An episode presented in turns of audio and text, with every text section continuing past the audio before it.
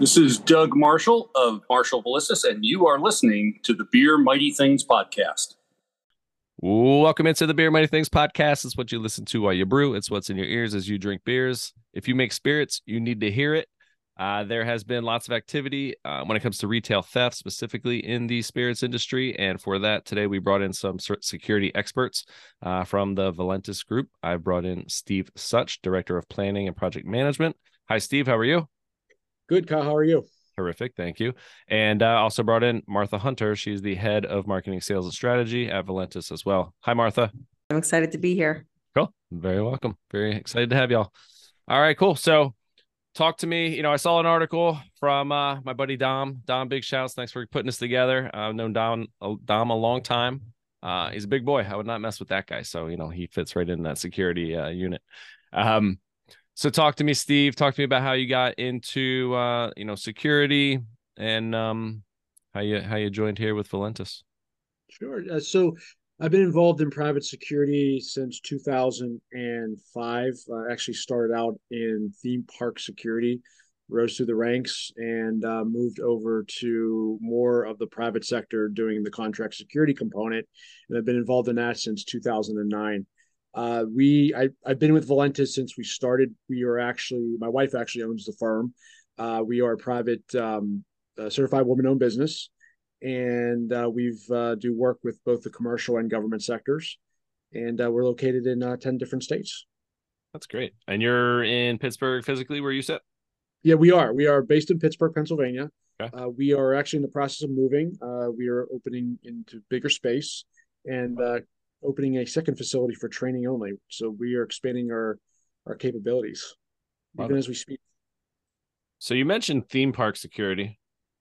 You ever have to wrestle like Mickey Mouse imposters or anything like that? no, no Mickey Mouse imposters. Uh, however, people wearing uh, scantily dressed uh, bikinis uh, sometimes get over intoxicated, so they need to have their uh, yeah things yeah. go bad sideways very quickly. Okay. what uh we're actually talking about i guess theme park these is theme park and amusement park they the same are they interchangeable? You know so i've always i always thought they were the same thing but then as you get into this business you learn more about it. So a theme park would be more along with disney and then the amusement parks would be just something that doesn't have all those fancy attractions that cost a lot of money to go to. Okay. Uh, but the but uh, actually i was more involved on the water park side which was owned by an amusement park and uh, they yeah they did a lot of business. So things have changed though since I was last down there. Very nice. Yeah, we uh I grew up in Lehigh Valley, so you know Dorney Park and Wildwater Kingdom was the jam, okay. and uh, we are talking about visiting Cedar Point um, in Ohio this year. Um, try and get on some roller coasters in the summer. So looking forward to it. I'll be I'll be well behaved. Not a roller coaster fan though. I not, I can't do all that stuff. I uh, upside upside upside down comes out the other way. So was that a fan? were you a fan growing up and then something changed?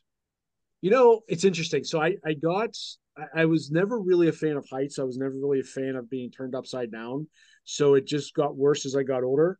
And now I have nothing to do with roller coasters whatsoever. It's just I cannot that that queasy feeling in your stomach. Yeah. It was rough. It was just yeah. yeah.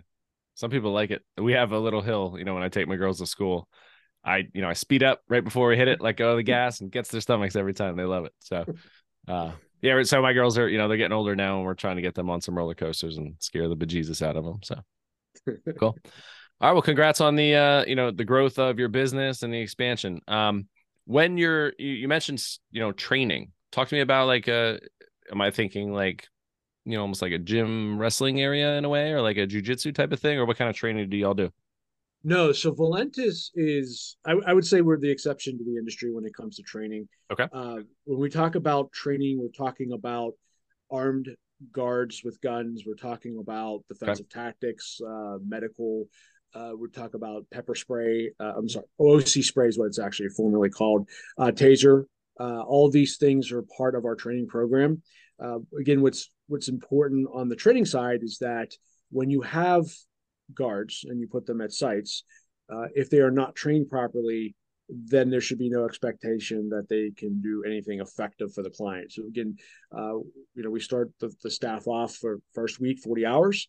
If they can't perform during that 40 hour period, we cut them loose. We just, we're not, we're not interested in, in in this imagery of guards that show up the sites untrained and are incapable of addressing threats as they as they evolve. Yeah.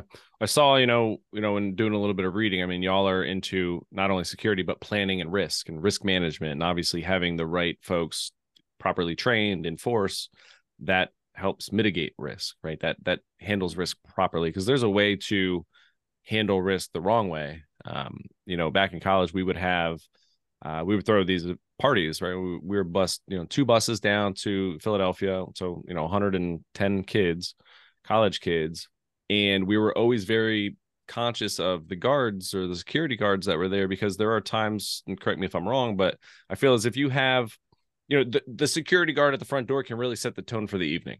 Mm-hmm. Right. If if this person is, you know, relaxed, everyone's kind of going to be relaxed. If it's a, a tense kind of, you know, introduction at the door, then that can kind of set off a different, you know, uh, animal for the rest of the night. Is that something you found? You know, when you're talking about security, the first thing people look at, and you mentioned it, was the image. If you have the guard who does not look the part, no one is going to take that guard mm-hmm. serious. Mm-hmm. And mm-hmm. and a large part of this industry has spent so much time focused on bodies and uniforms. Let's let's fill mm-hmm. the contract need. And they fail to miss the key parts, which of course is image, professional appearance, and then we missed the part about the training and competency. So yes, it's it's absolutely. I mean, if you see the guard with the shirt untucked and the and the hair is a mess, and the, you know they have different color uh, shoelaces, and uh, again, no one takes that type of staff serious. Yeah, the the mice will play. Yeah, that's very true. Yeah. Okay. You mentioned your clients. What types of clients do you uh, typically work with? So we do work with uh, a lot of our work is with residential communities, affordable housing communities. Uh, we also do work with uh, Department of Homeland Security, uh, Department of Defense. Uh, we work with uh, city governments, port authorities, maritime security. we we take on projects that where they are become more complex, we're more interested in those projects. whether they have high crime or if they're unique in a way where we where they're if we don't take those aggressive steps that we are accustomed to, then the situation spirals spirals out of control very quickly, and it's necessary for when other like the district attorney gets involved and starts calling a nuisance property and things where it doesn't need to be. We we try to step ahead of that so there is no further issues. Understood. Okay. Um, what brought us together was some some theft down in Florida. Um, there was a they have a couple locations, but there is a location in Florida at the Republic National Distribute Distributing Company.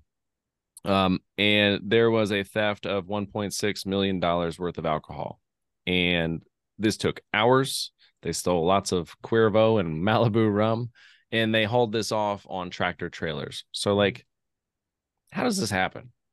I mean, how how does how do hours go by with you know the theft happening and, and no police or no sort of anything um, interrupting or interfering so from what i understood on the case is mm-hmm. that they dis- they were able to disable the surveillance cameras mm. which then causes one to question well if the cameras that, are... yeah wouldn't that yeah. set off a red flag immediately you, you would think, but okay. apparently did not happen in this case. Uh, there's been no discussion about physical security as far as guards at the site. I mean, if there were physical security at the site, that's even a bigger red flag. Uh, but I also think part of the bigger problem is clients don't think it's going to happen to them. Um, mm-hmm. Um, they they they don't see it as a threat, and they roll the dice and hope that it, if it ever does happen, we'll address it later on but then you have stories like this that make national news. Mm-hmm. and then you have to question whether or not what they actually did and what they weren't doing. So uh, unfortunately a lot of clients don't want to be exposed to the cost of having security until something happens and it's too late and you know again being in the risk management insurance world that i'm in you know that's that's the same kind of situation right we don't we don't, it won't happen to us and that's that's a big part of what's going on with you know cyber attacks you know we're too mm-hmm. small it won't happen to us when you're actually since you are small and you really don't have the proper computer protections um, it probably will mm-hmm. happen to you and it probably already has and you just don't even know it mm-hmm. Mm-hmm. so that happens okay it, it's it's interesting even in this particular florida heist you know, you they actually ended up making a couple of arrests uh, of, of the suspects, but again, it was like, how do you get inside a facility and you carry out this scheme for almost five and a half hours and not one person? I mean, we're talking about now we're into the work hours of the day and not one person even saw this. It's, it's just, it's insane. It almost, to me, it seems like someone who worked there must have had an in on it. That was my next question. Was this an inside job? Is this typically an inside job? You know? I would think yes. Uh, however, I don't know if they've actually confirmed that yet. Sure. Uh, what I, what I would offer though is this type of situation is a planned attack, mm-hmm. and they knew exactly where the vulnerabilities were, and they moved on those vulnerabilities, and they carried again they carried this out for five and a half hours. Yeah. It just it's it just amazes me. So what's something that we could look for? I mean, obviously, if it was if it was planned, you know, maybe one it could be an inside job, but two that person must have visited a number of times, so somebody should be acknowledging like, hey, this person's in here a lot. And maybe they're friendly and yeah, that's probably a they want to be friendly and make a relationship and then make them less suspicious, I guess. Was that do you see that often as well? It does. So there's there's a couple there's a couple schools of thought with that. You know, you have when you have lack of security measures, uh, whether that's physical guards or you have cameras that aren't being used properly, you have it's very easy to expose the gaps in the security plan. And and who's to say this place even had a security plan? I mean that that's the other element of this. Uh, you know when when you develop security and, and you take into consideration one of the key parts of that is recognizing that organized planned type of crime. What i mean by that is you've got criminals who work together and they they organize their attack. They they conduct surveillance in advance, meaning that they, as you said, they, they visit the site ahead of time. They ask questions of, of employees, and employees have really sometimes have no idea that they're being questioned. Uh, you know, going beyond that, I mean, there there's other uses of technology that exist. Flying a drone above, taking pictures. Mm. People don't even realize that. They look up, they don't think twice about it. But there's a drone capturing footage of the security operations at the site. They use that footage later on, and they carry out their attack. An attack meaning they, the, is the robber in this case. Yeah. Yeah, a lot of times you see a drone and you're like, oh, it's just some kid goofing around, you know. Okay.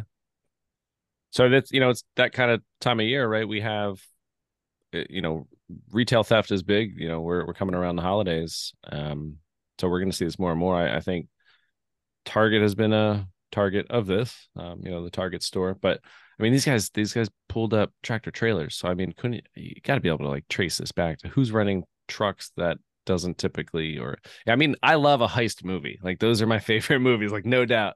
That's what my I love. If you ask my wife, I don't watch a lot of movies, but when I do, it's heist or comedy, and that's you know. Otherwise, you know, she's we just watch rom coms because you know she's the boss. So, um, but yeah, you know, it it is always interesting, you know that I guess you can uh you trust people, just don't trust the devil inside them. I think was a quote from from one of my heist movies, Usual Suspects, I believe.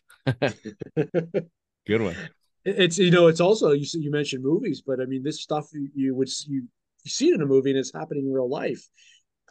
It just it just really transcends into the the the magnitude of how crime is evolving mm-hmm. and how it's becoming more sophisticated, which is making it more complex. So as as a person who is an owner and a director of a security company, how do you stay ahead of them? Because a lot of times, right, even in the cyber world, like we don't know what the next type of hacking is until it happens. And then we're trying to safeguard that. So we're always kind of one step behind. How do you folks stay ahead?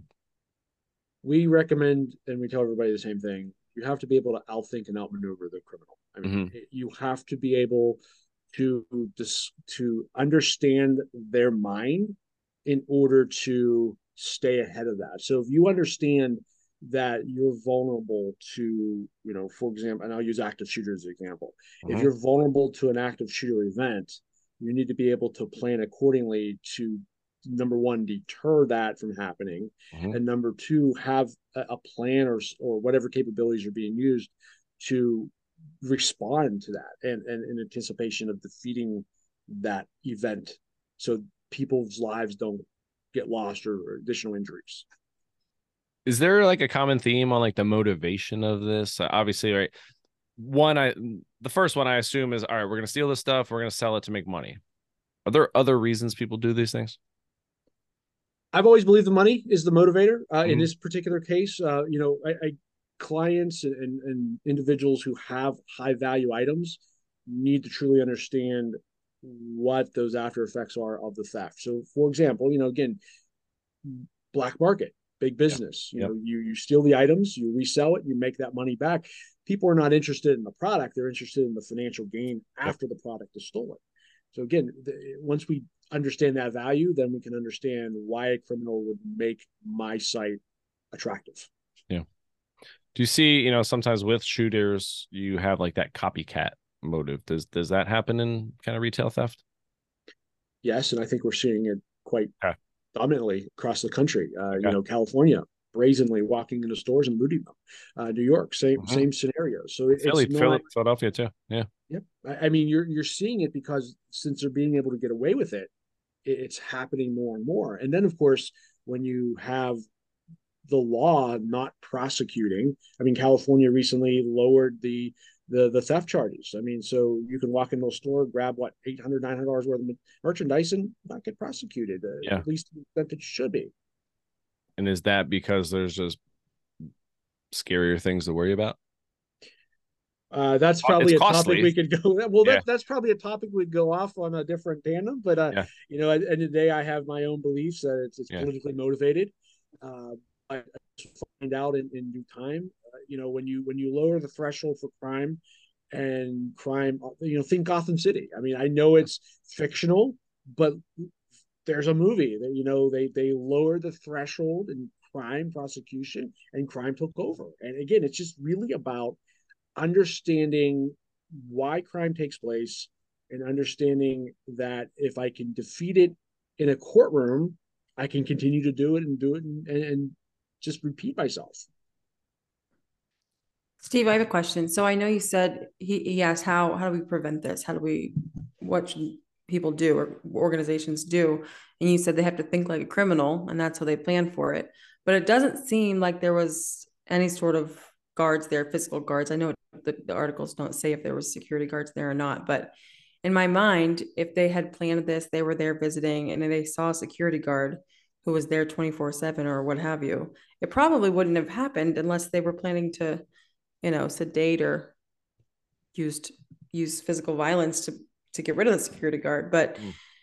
did right, like doesn't it make sense to just have physical security there as opposed to just cameras because cameras can't aren't always reliable? It depends on what type of physical security you have present. Uh, you know, it, again, it goes back to the original comment that Kyle made about the the guard at the, uh, you know, at the college campus. If you have that unskilled, untrained guard who is walking around making sure that they do their rounds so that they can check off boxes on someone's checklist, then no, Martha, that that that guard will not prevent that type of activity because the guard may be completely unaware of their surroundings, which then allows the crime to take place. Uh, you know, so th- there's a lot of moving parts to that, and and this is what I talk about: the untrained guards and untrained staff exposes the client even more. I will I will add that I've worked in three office buildings that have had a guard at the front desk. Guard was actually so here's here's a question for you. Do guards have certain names? Because these guards all were named Bill, Gil, and Phil. And I'm not even kidding. And they were always older gentlemen and they were always sleeping. I can't so- say that. That's I can't say about the names, but I can definitely say that sleeping is one one comment, not uh, theme. Yeah. So yeah, I mean, if if- if Gil, Phil, and Bill are at the front door and they're sleeping, I'm not really deterred from entering that property. Right, I'm not really worried about it. And and that's a very good point. I mean, if again, if there was physical security guards on site during this particular heist, what were they doing? Were they sleeping? Were they watching a movie? Were they completely disconnected from their job? For five and a half hours. No, it's very possible. I mean, it's it's unfortunately, but it's very possible. There's some long heist movies out there that they're probably just digging into. That would be ironic. Uh, Dom wrote an article on your website, published on the blog, and I can share that link. But uh, what we find, you know, from that is, you know, 75% of employees admit to stealing from their employer at least once. And the key word there is admit. So, you know, in these, you know, companies where you're making booze, you're making great beer, you're making great spirits. Um, I'm assuming theft is pretty rampant now. Would you say that a way to deter theft would to be give to give your employees like an allowance of what they can have and just and give away and things like that um, to to prevent the theft? What are your thoughts on that? So I think theft as a whole from an employer, you know, again, we have to understand what the motivating factors of theft is from an employer. Uh, in any case, it's wrong. Uh, but unless you're going to be liberal about it and allow them to steal that that's a different story but approaching this from the mindset that theft is wrong and you shouldn't steal from your employer uh, what exactly is motivating them to do this is there is there consideration that they're having issues at home mm-hmm. uh, financial issues that they can't overcome by just working a, a normal you know work week um, are they exacting some type of revenge against the employer um, are they so disgruntled that they feel that this is another mechanism of revenge to get back at the employer? And and a lot of people think like that. You know, people who do steal from the employer feel that you know I'm being treated badly. Uh, this is not my place to work, so this employer is going to pay for it, and this is how I'm going to exact that vengeance. Uh, you know, there's there's lots of ways that one could come up with a way to defeat that. However, it does take all hands on deck approach in order from from top management all the way down to uh, I would say you know shift supervisors super, shift uh, shift supervisors that can make decisions accordingly. I would piggyback what you just said there because from top down from management senior management you need to practice what you preach right so mm-hmm. if your employees are seeing you take liquor or take beer home and you know well why can't i mm-hmm so that that happens and, and theft can also be not only you know of, of inventory or product um, but it could be office supplies it could mm-hmm. be time right mm-hmm. sleeping on the job is also theft right yep there, so. there's you know theft is a very costly expense for an employer but then that expense needs to be passed on to someone else mm-hmm. and eventually the consumer has to pay the price the burden of that. Mm-hmm. uh, you know in some cases insurance companies have to pay the burden depending on how big of the loss it is. Yeah. so again there's there's a lot of victims in this theft that goes on from employees and employees don't obviously think of it at the time they're thinking of the of the current situation uh, whatever that might be. And uh, yeah they, they take action inappropriately.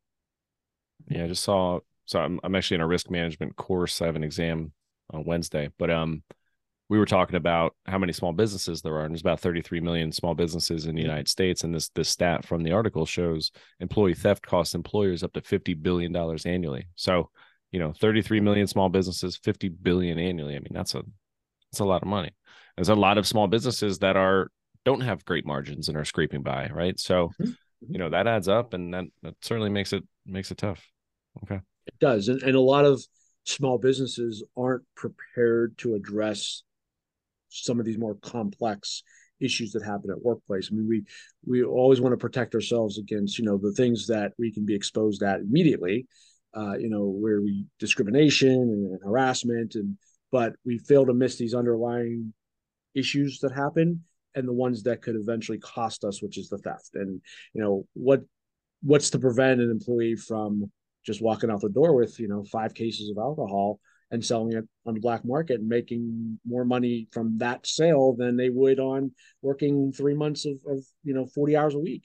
Mm-hmm. so there, there's a lot of motivating factors for employees to steal. None of them are correct but again they feel they're motivating factors. Yeah so I know this has not a lot to do with security, but if your your audience is business owners, right? So I think it really go if 75% employees are admitting to stealing, to me, the deeper issue is like this is a culture issue. If you don't have happy employees, or if you sorry, if you do have happy employees that enjoy working for you and that are proud to work there and and everyone's getting along, then they're probably not going to steal from you. So if you're treating your employees well and vice versa, then then I bet that number could decrease significantly. So yes, risk management and armed security and all of that is really necessary. But if you get to the deeper root of the problem, just treat people well and they're probably mm-hmm. not going to want to steal from you now you're sure you're going to have those bad apples but I bet that number would go down if if culture overall, inc- you know, was better at the organization. Mm-hmm. Hundred percent. You know, looking at that other stat, there is you know on average five percent of an organization's revenue is lost to employee theft each year. So, you know, if a small craft beverage maker you know makes twelve percent return, but they're only seeing seven, right, because that five is disappearing due to theft, and then you have interest rates at seven, well, they're they're they're netting zero. And so again, Martha, to your point, like our staff is where is kind of what holds everything together or not, right? Um, do you have any you know from any businesses that you've worked in or within valentis how do we build that culture of trust? How do we how do we make that a top down approach to to ensure that you know we can continue operating our business and keeping our employees happy? So what we have found and we've made some dynamic changes internally over the last couple years uh, from the standpoint of improving employee happiness. And, and again we have lots to learn. I mean we're not perfect in anything but uh, you know recognizing employee complaints when they complain is one key uh, step that we have. So we, you know, we have layers of. When I say layers, I mean we have you know steps that an employee, if they have a complaint, they can resolve it. If it doesn't get resolved at one level, they can move it up and continue until it gets to the highest executive management level. Um, we have quarterly meetings with our employees, allows them to vent. You know, they they when they complain and people are hearing them, and people are going to take action. And, and this is meetings with executive management. Um, you know, sometimes we don't like to hear what they have to complain about, but at the same time, it allows them to vent that all out so that they they that voice and that ear can take action when needed. Uh, you know, we also have we recognize our employees. Again, the, you know, this is something we hadn't done years ago, but we have taken very strict procedure we have strict procedures in place to recognize good performance. And i say by strict is it's not just anybody you know you show up to work and you work eight hours and you get you know recognized for it. I'm, I'm saying they're going above and beyond.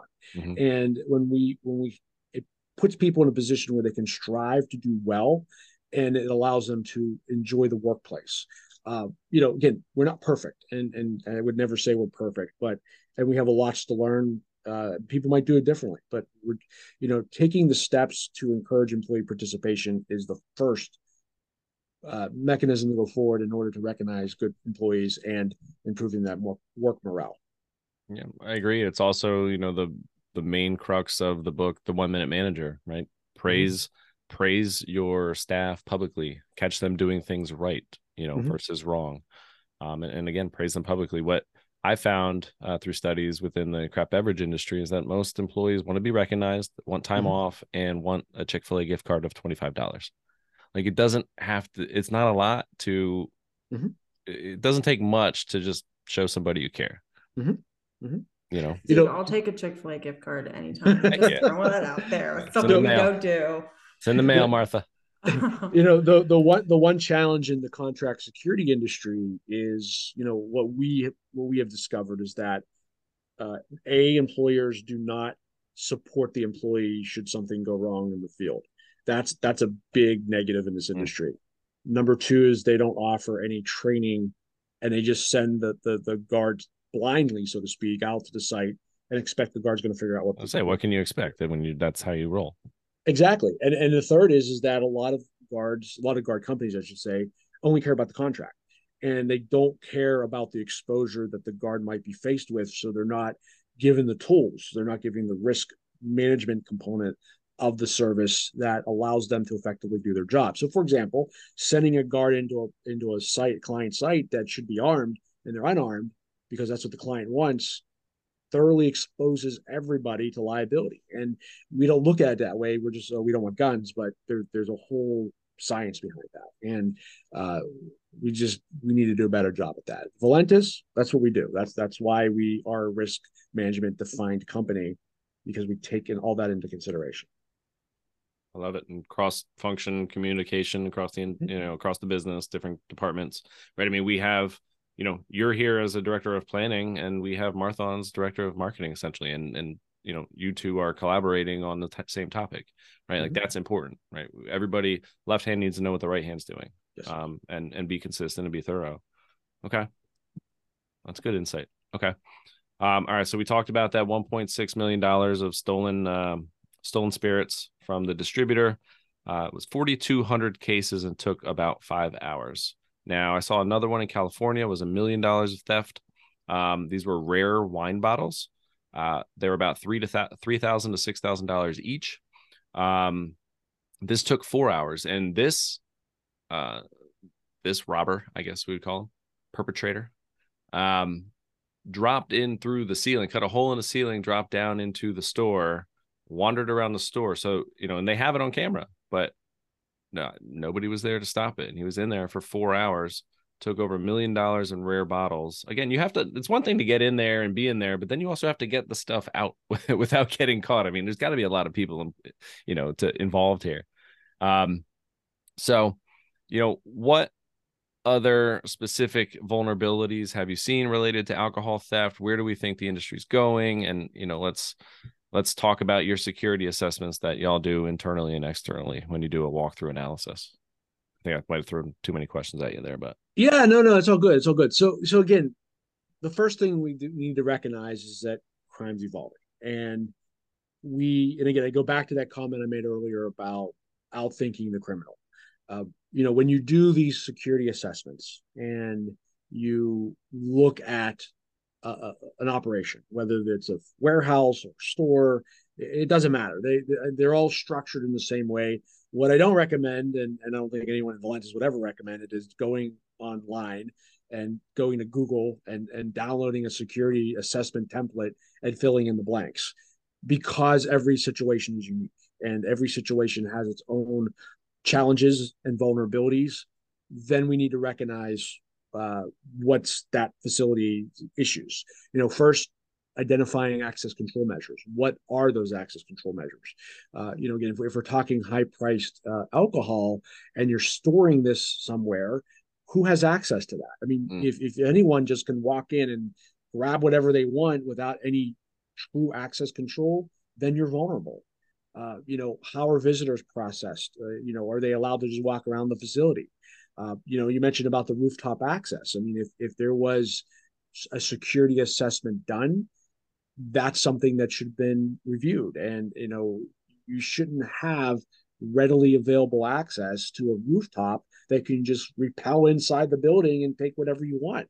Uh, you know, what about utility systems? I mean, again, these are all things that when you're doing an assessment, because if I can cut the power to the building and I can cut the power inside the the, the warehouse or facility, I can then potentially shut off the cameras if the cameras are not on a backup system. A lot of the newer camera systems have cellular backup, so it allows them to continue operating while sending out alerts to the end users indicating that power's been shut off. Uh, you know, how do we treat temporary contractors? You know, are we just allowing anyone to walk inside our building? I mean, again, is there some way to vet those contractors?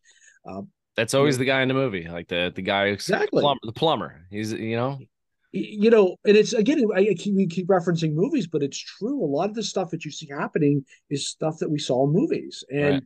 you know, if if you know, if you can get past the the weaknesses, you can easily exploit everything else and and carry out what you want to do. Uh, you know, are we, you know, from a security, you know, assessment part, are we, are we identifying the, the, the employees? Are we conducting background checks on employees?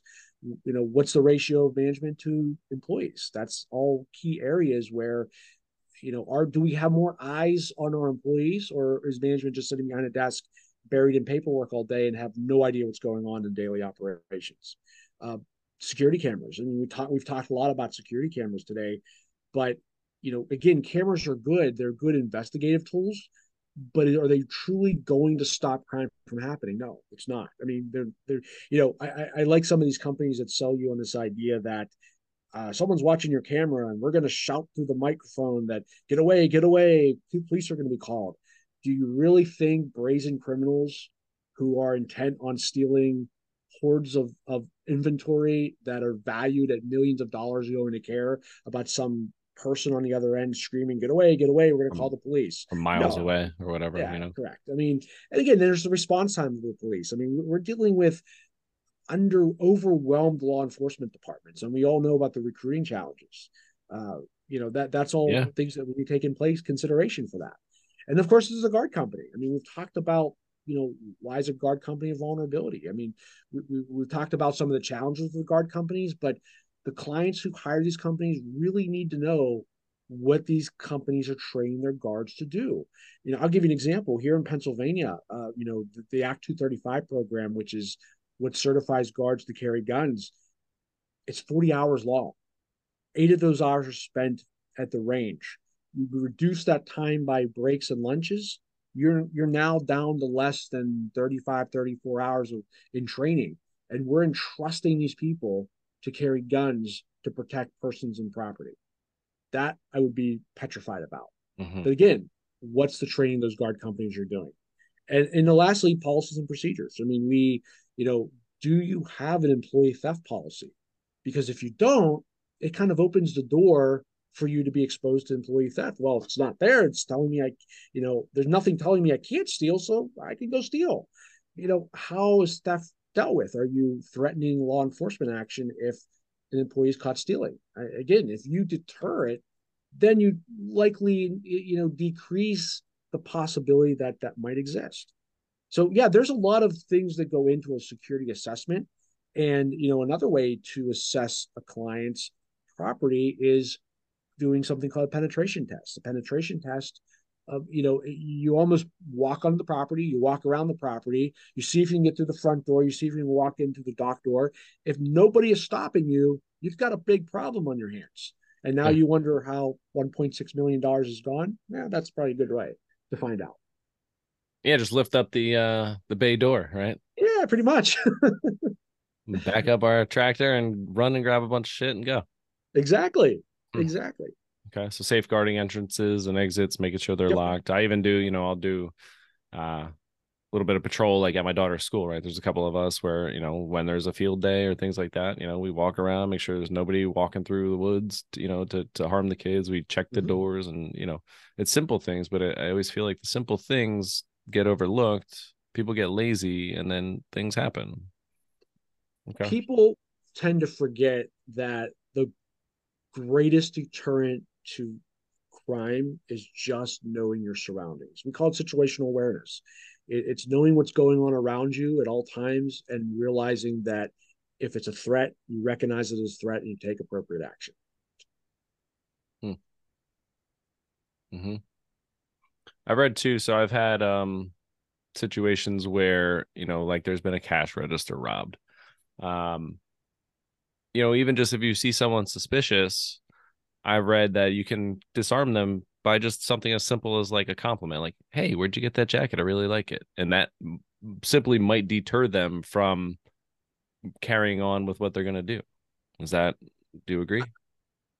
If you have an employee who is capable of doing that, I mean, I don't recommend it, but if, if they are capable of disarming and diffusing a situation like that, then by all means, that yeah. they should they should try. But again, I you know, for our perspective is that, you know, when people walk into a store or walk in to steal and they're armed, you know, there, there's definitely something is amiss there. And, and, yeah. you know, they're going to carry that out one way or another. Unfortunately, we hope never, no one ever gets hurt. Uh, but, you know, oftentimes people are told just give them what they want and let them walk away. Hmm. Mm-hmm. Yeah, okay. I think yeah. you made a good point though about training the employees even um, which is also something that we can do is come in there and train the employees because you know we have people there or what have you but the, the, employees are also there and we really need to act as a team if something is happening. So we, we come in and also train the train the employees on situational awareness and whatever else is necessary specifically to their business. Yeah. I mean something yeah just like a compliment or just that person being noticed like now they might it might be disarmed. They may double think what they were going to do um and or crap hey they recognize my jacket now they're gonna know who i am or something like that you know just you know but just being aware yeah you know pay attention to what's going on around you see something that you know is out of the ordinary um you know i guess you know in that situation hey i'm a i'm a waiter or waitress at a at a restaurant and i see something a little fishy what should i do? Do i go to my manager? Do i address the the person? What are your thoughts there? You know when we when we and Martha brought this up about about the training component, you know, when the things that are so simple, like you said, are some of the things we overlook the most. Mm-hmm. You know, having uh, having a plan that your employees can refer to, and I'm not talking about writing. You know, uh, DHS calls it mental mapping, and you know when when they train on active shooter scenarios, they train you with the understanding that you know you've committed in your head exactly what you're going to do, whether it's an evacuation route or you know you're, you're going to take this step when when the event takes place. Nothing changes when you use it for any other purposes with the understanding that your the employees are going to have some basic information that they can pull out of their toolbox, so to speak, and utilize in a single moment when the situation goes sideways. Mm-hmm. And a lot of employees don't get that training. And, and for whatever reason, I, I, never understood why employers don't give employees training. Uh, but you know, you're you're responsible for them while they are on your site. And when something happens, the employer is exposed to the liabilities. I mean, again, we talk about risk management. You know, insurance companies, I mean, sure, they don't really want to be writing checks out for liabilities stemming from an employer's failed training program, but it happens because either they a they don't know what to how to train them on or what to train them on, and b they just don't feel it's necessary.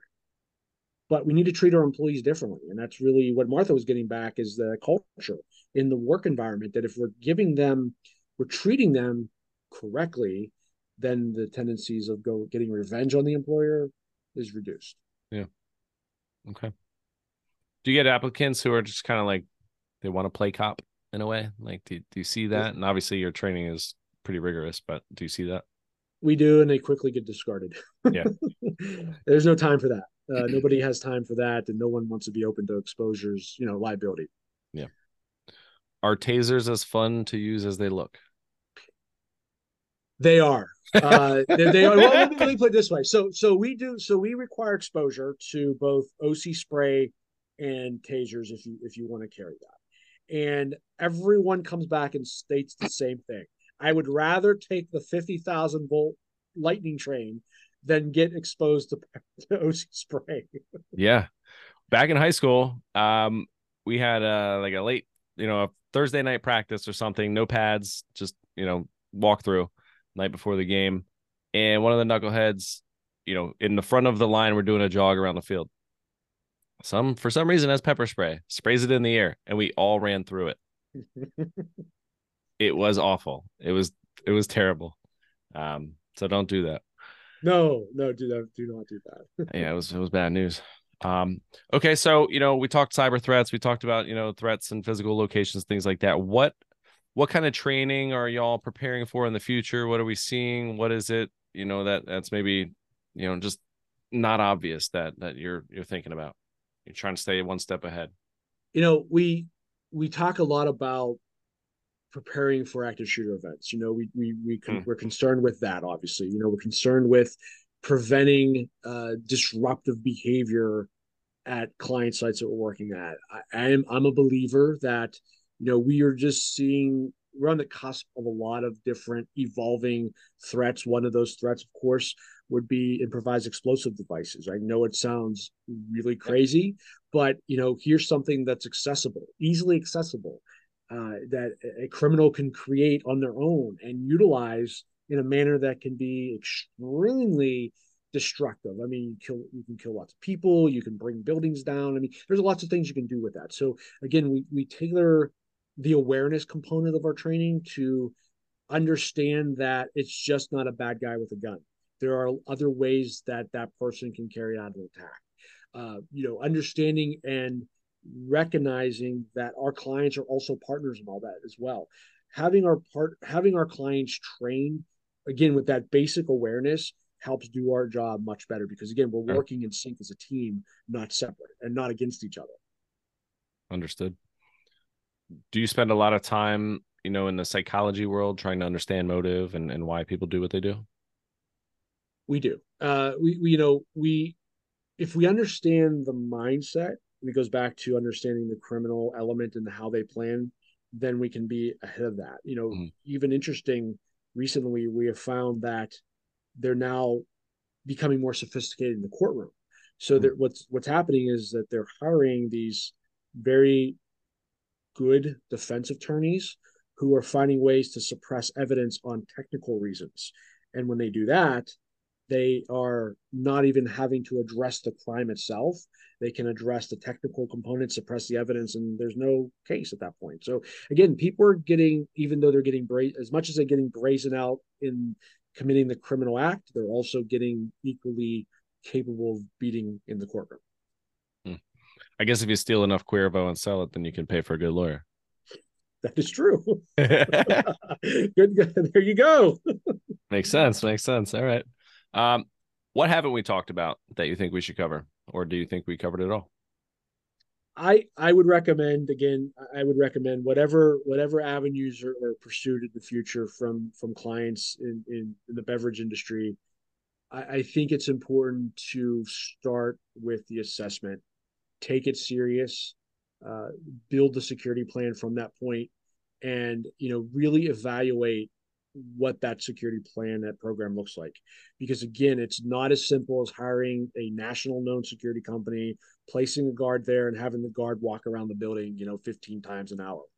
That is not going to be the solution. And you know understanding that cameras are great investigative tools. Again we've talked about that but again I, I can't stress it enough. Driving home the idea of a solid comprehensive security plan makes the world of a difference. You might not be able to prevent every crime from happening, but you certainly reduce the likelihood of the bigger crimes from happening. Okay. How do how do, how do they start? Do they go to your website? Do they call you? Do they is there something that they can do on their own? So we do have resources on our online, and, and I'm going to defer to Martha because she's actually been the keeper of that information. Yeah. Uh, Martha, you want to? Yeah. So I mean, just to so like like Steve said, I would end with two things. Um, one is the risk mitigation piece of it is it's really not just about checking a box that says, yes, I updated the security plan this year, because everyone uses the same one year after year. Truly, you have to have an expert come in and identify all your vulnerabilities. So we can do that. We could do a security assessment. Just go to our website, um, go to the contact us page, or just give us a call and we'll answer and, and get that a site visit scheduled. Martha, what's that website? it's valentisinc.com. So V A L E N T I S I N C.com. Okay. Okay. And then the other piece of it was is culture, right? People need people to listen and not only listen, but do something about it. So if you're hearing complaints, do something to fix it and not just listen to them just because that's what you're supposed to do. So people need people to listen and then do something. Love it. Okay. Um, I think that's all great. Are we ready for a couple rapid fire questions that end on a on a on a lighter note? Steve, that's all you. Are you sure? I don't know, Martha. You're on the call here. I think. Uh, I, think... I can try, but oh, you can we it. edit after the fact? I'm just kidding. Mm, know. All right, I'm going to give three questions to Steve, and then we're going to go three questions to Martha. All right, and they're, they're rapid fire, so I don't really want you to think. I just want you to whatever comes uh quickest. All right. Steve, pancakes or waffles? Pancakes. Curly fries or straight fries? Straight fries. Do we put pineapple on pizza? We do not. Okay. Martha, tacos or pizza? Pizza. Movie or music? Movie. Lake? Heist movie. Heist movie, exactly. Lake or ocean? Lake. All right. I live now, on Lake Erie, so. Perfect. Absolutely. Uh, did you get snow yet or no? Um, we did a couple weeks ago, very briefly, crazy. but that's crazy. not not uh, further than two days. Yeah, that's crazy. All right, um, all right. Each of you are going to get the same question. Steve, favorite Thanksgiving side dish? Stuffing. Nice. Martha. Same thing. They okay. asked that in church yesterday too. It's definitely stuffing. Perfect. Do we put raisins or any kind of dried fruit in our in our stuffing? Definitely not. No. Okay. No. I'm good with like the boxed stuffing, to yeah, be honest with you. I agree. How do they do that? It's so good. yeah, I had Friendsgiving this weekend and we definitely had nice. box stuffing. Huh. We usually do Friendsgiving after Thanksgiving because you bring the leftovers. Okay. Mm-hmm. I will say this. I will say this. My wife, I, I love ambrosia salad and my wife hates it. She thinks it's for nursing homes, and and, and uh, but I am a big fan of my mom's uh, ambrosia salad, so I'll throw that out there. But stuffing is first, and that's the that's the creamy fruit salad. Yes. Okay. Yes. I know that's what it was called. Okay. Quick Google the Google machine. awesome. Well, Steve, Martha, I appreciate your time, and this is very insightful, very informative, and I thank you so much. Um, you know, have have happy holidays, and obviously, I will direct folks your way. And um, all right, anything else we want to say before we sign off? We're good. Thanks, Kyle. Appreciate it. Very good. All right, thank you so much. Cheers. Bye. Thank you. Bye.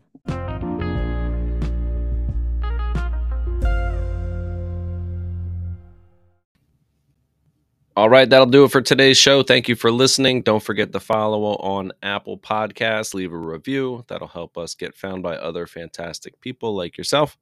I don't monetize this, so all I ask is that if you like it, share it with someone else who might like it. Connect with me on Instagram at Beer Mighty Things Podcast. Catch y'all next time. Cheers and Beer Mighty Things.